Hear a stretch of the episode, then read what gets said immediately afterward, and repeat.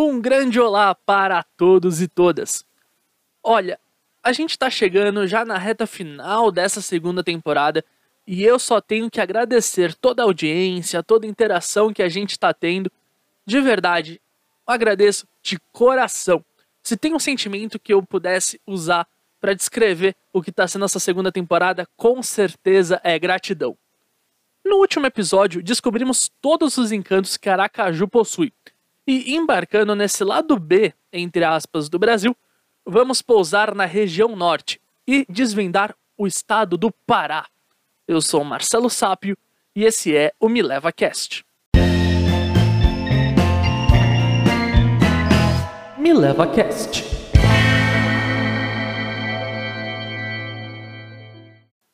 Bom, até como eu falei agora aqui na apresentação, o Pará é um estado e não uma cidade em específico.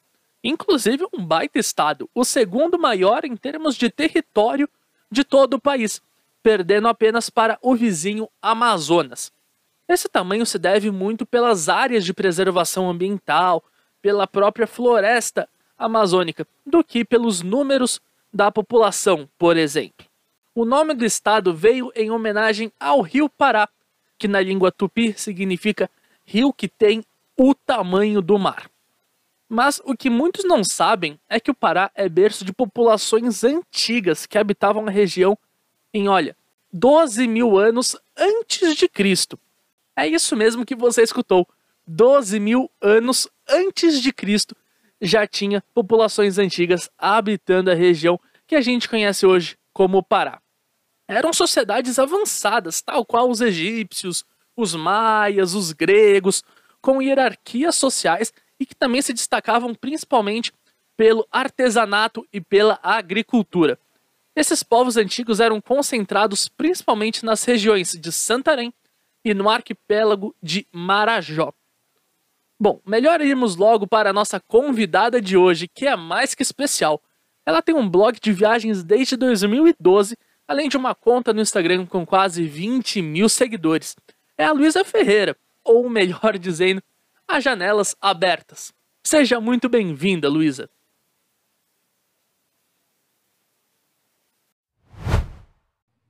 Bom, vamos começar então já com a pergunta que todo mundo quer saber.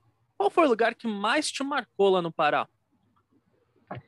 Ah, é difícil escolher um lugar só, né? Eu fui em 10 dias, eu passei por Belém e a Ilha do Marajó.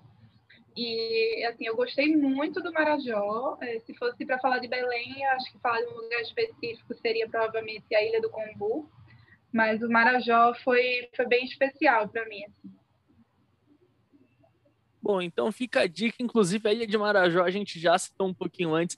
Vamos falar mais um pouquinho específico sobre essa ilha que virou até canção de música, inclusive muito bom o tema, né, musical. E teve algum lugar que você foi para lá assim com uma expectativa um pouquinho alta e acabou se decepcionando? Eu acho que um pouco a ilha de Cotijuba, é, que, enfim, né, eu acho que é uma opção interessante para quem está com tempo, né, muito tempo em Belém e arredores e quer conhecer, é, ou que não vai para nenhuma outra praia, né, para dessas praias de Rio por lá, mas como eu já tinha ido para o Marajó, é, em Cotijuba é um pouco difícil de chegar sem carro, eu achei que não, assim, para mim não compensou tanto o esforço, sabe? Mas foi bem legal também, assim, não, é, não teve nada que eu não gostei, só não, não foi tão incrível quanto eu imaginava. Sim, a gente entende bem.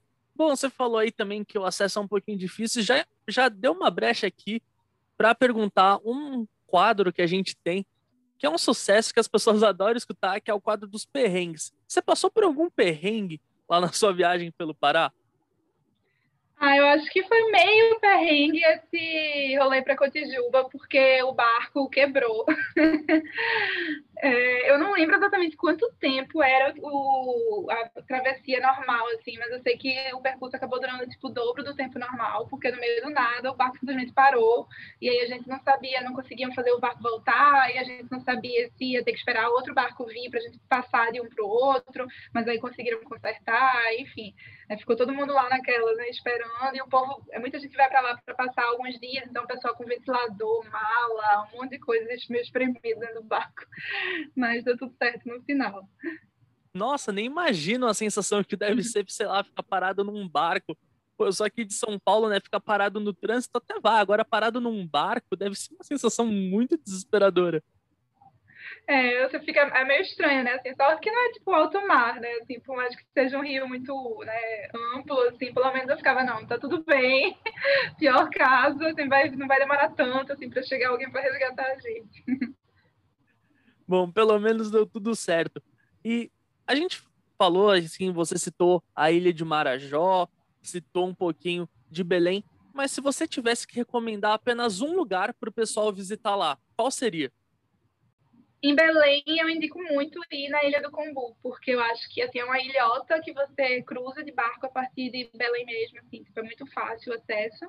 E aí tem vários restaurantes e bares e aí eu recomendo muito ir no Boá na ilha, que não é dos mais famosos, mas é super gostoso, assim, justamente por ser menos badalado, costuma ser mais tranquilo. Então, para quem não está buscando agito, assim, né, para quem quer uma coisa mais reservada, é muito legal. Eu acabei conhecendo o filho dos donos, então, assim, é, passei um dia inteiro lá, acabou sendo um dia bem inusitado. Fui com ele para uma festa lá de aparelhagem, a festa universitária também, enfim. Foi bem legal. Eu recomendo muito ir para Ilha do Combu. E lá também tem outro passeio, que é um passeio específico, que é um passeio de chocolates, Filha do Combu. Que é uma marca de chocolate que o pessoal, é, enfim, pega o cacau de lá, né? E aí eles têm um passeio que explica todo o processo de fazer o chocolate artesanal mesmo, assim, é um passeio muito interessante.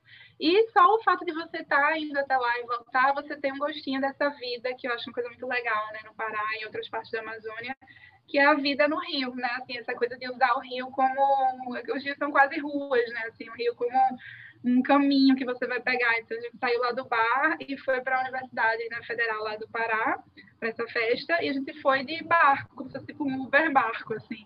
Eu achei a experiência bem legal. Nossa! É, e no Marajó. Ah, Não, pode continuar, desculpa. E no Marajó, é, uma coisa que foi muito legal é fazer uma travessia. Eita, peraí, deixa eu lembrar. Ah, desculpa. É, no Marajó, um passeio muito legal é fazer a travessia de barco com o seu Catita, que todo mundo conhece ele lá. É um senhor que tem um barco e aí faz esse trajeto, é, passando pelos igarapés. Eu não lembro se é igarapé ou igapó, eu sempre confundo o nome de cada um, mas enfim, é, pelos trechinhos, né, os, os, o riacho assim, entre, entre as árvores. E aí ele mostra, né, enfim, toda a, a natureza da região. E ele também, se você quiser, você pode provar o turu que é um bichinho que é tipo como uma larva, assim, que cresce dentro da árvore, que é meio nojento, mas é interessante. e ele tem várias histórias para contar, ele já levou dezenas de ferroadas de arraia, enfim, uma figura. É um, é um, passeio muito bonito e que você entra em contato com um nativo, né? Então você conhece mais a cultura realmente do lugar. Assim. E você chegou a experimentar essa larva? Sim, experimentei. Ele bota lá um, ele dá um, uma lavada lá no rio mesmo, aí passa um limãozinho. Não é tão ruim quanto parece, não. Assim, visualmente é mais esquisito. Bom, então a gente já deixa um pouquinho aqui a dica. Para quem tem um estômago mais forte, enfim, mais corajoso, fica a dica da larva. E agora a pergunta aqui para encerrar e depois continuar com as perguntas dos seguidores. Qual é a sua principal dica para quem vai para o Pará? Ah, eu acho que é buscar, assim, agora na, na, pandemia, não sei como é que tá, né? Mas em tempos normais, assim, buscar um carimbó. É, né, um evento que você possa realmente né, ouvir, né, ver a música ao vivo e dançar. Assim, eu acho que é, foi um momento em que eu realmente me apaixonei pelo Pará, quando eu fui num lugar lá que chama. É, um momento em que eu realmente me apaixonei pelo Pará foi quando eu fui num lugar lá que chama Espaço Cultural Apoena, que eu não sei se ainda existe, né, devido à pandemia e tal, mas que tinha, tinha música e você, eles, os artistas chamavam o pessoal para dançar junto, e era um espaço bem intimista, assim, bem informal, muito gostoso e realmente, né, a música do Pará é uma coisa incrível e eu, eu vejo assim, sou pernambucana e eu acho que a gente aqui tem uma relação muito forte com a cultura local e eu senti que os paraenses também têm, então assim, eu acho que essa parte musical é, expressa muito do que significa, né, do, do, do, legal de estar no Pará. Assim. Nossa, que legal!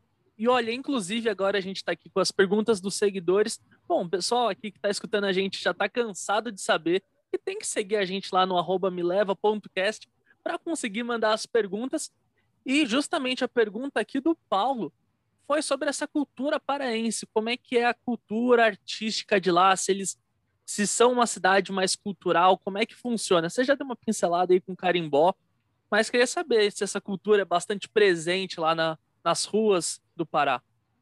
A minha visão foi de visitante, né? Eu passei acho que uns cinco dias em Belém, mas a, impressão que eu tive foi que as pessoas são muito ligadas à música e à dança é, tanto em relação com o carimbó, quanto também o tecnobrega, né, que é, enfim, uma, uma grande exportação do Pará para o resto do Brasil, é, né, que mistura aí calypso, forró eletrônico, pop e tal, e, e, é muito divertido, assim, eu vi, nessa, eu acabei indo parar numa festa universitária e via uma coisa que me chamou a atenção, é que eu via, inclusive, os homens héteros dançando muito até o chão, que é uma coisa que em outras partes do Brasil eu acho que não se vê tanto, né, as pessoas realmente dançando por dançar, né, sem ser necessariamente uma coisa de enfim, de paquera e tal.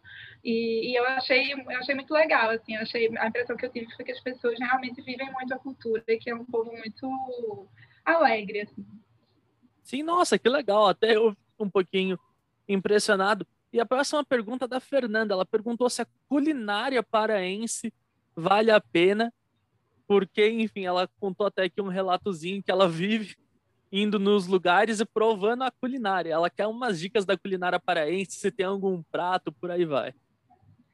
Ah, tem muita coisa incrível, né? Eu acho que tanto no Pará quanto no Amazonas eu me impressionei, porque eu acho que a culinária né, dessa região do país ela chega muito pouco em outras áreas do país, né? Assim, eu sou né, do Nordeste e você consegue comer comida nordestina em muitos outros lugares, né? Mas comida paraense não é tão comum assim.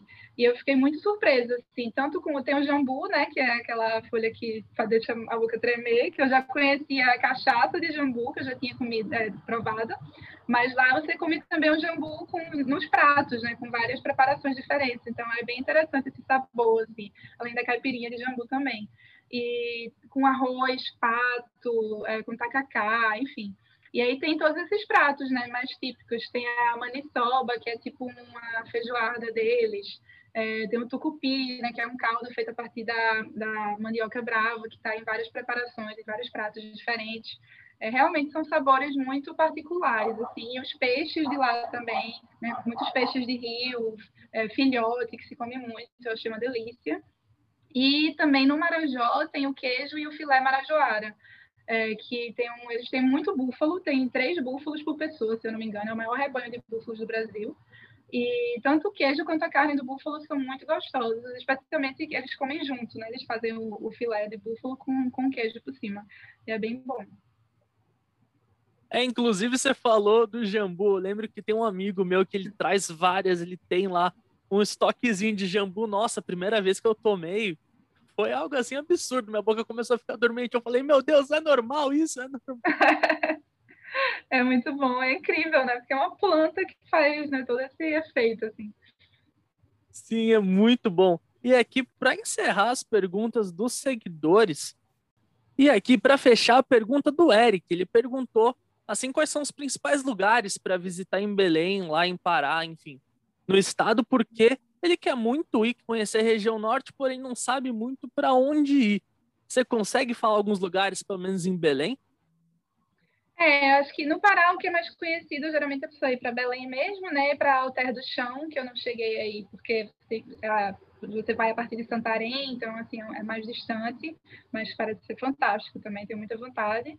E Marajó é mais fácil de ir a partir de Belém, né? Então é um destino também muito legal.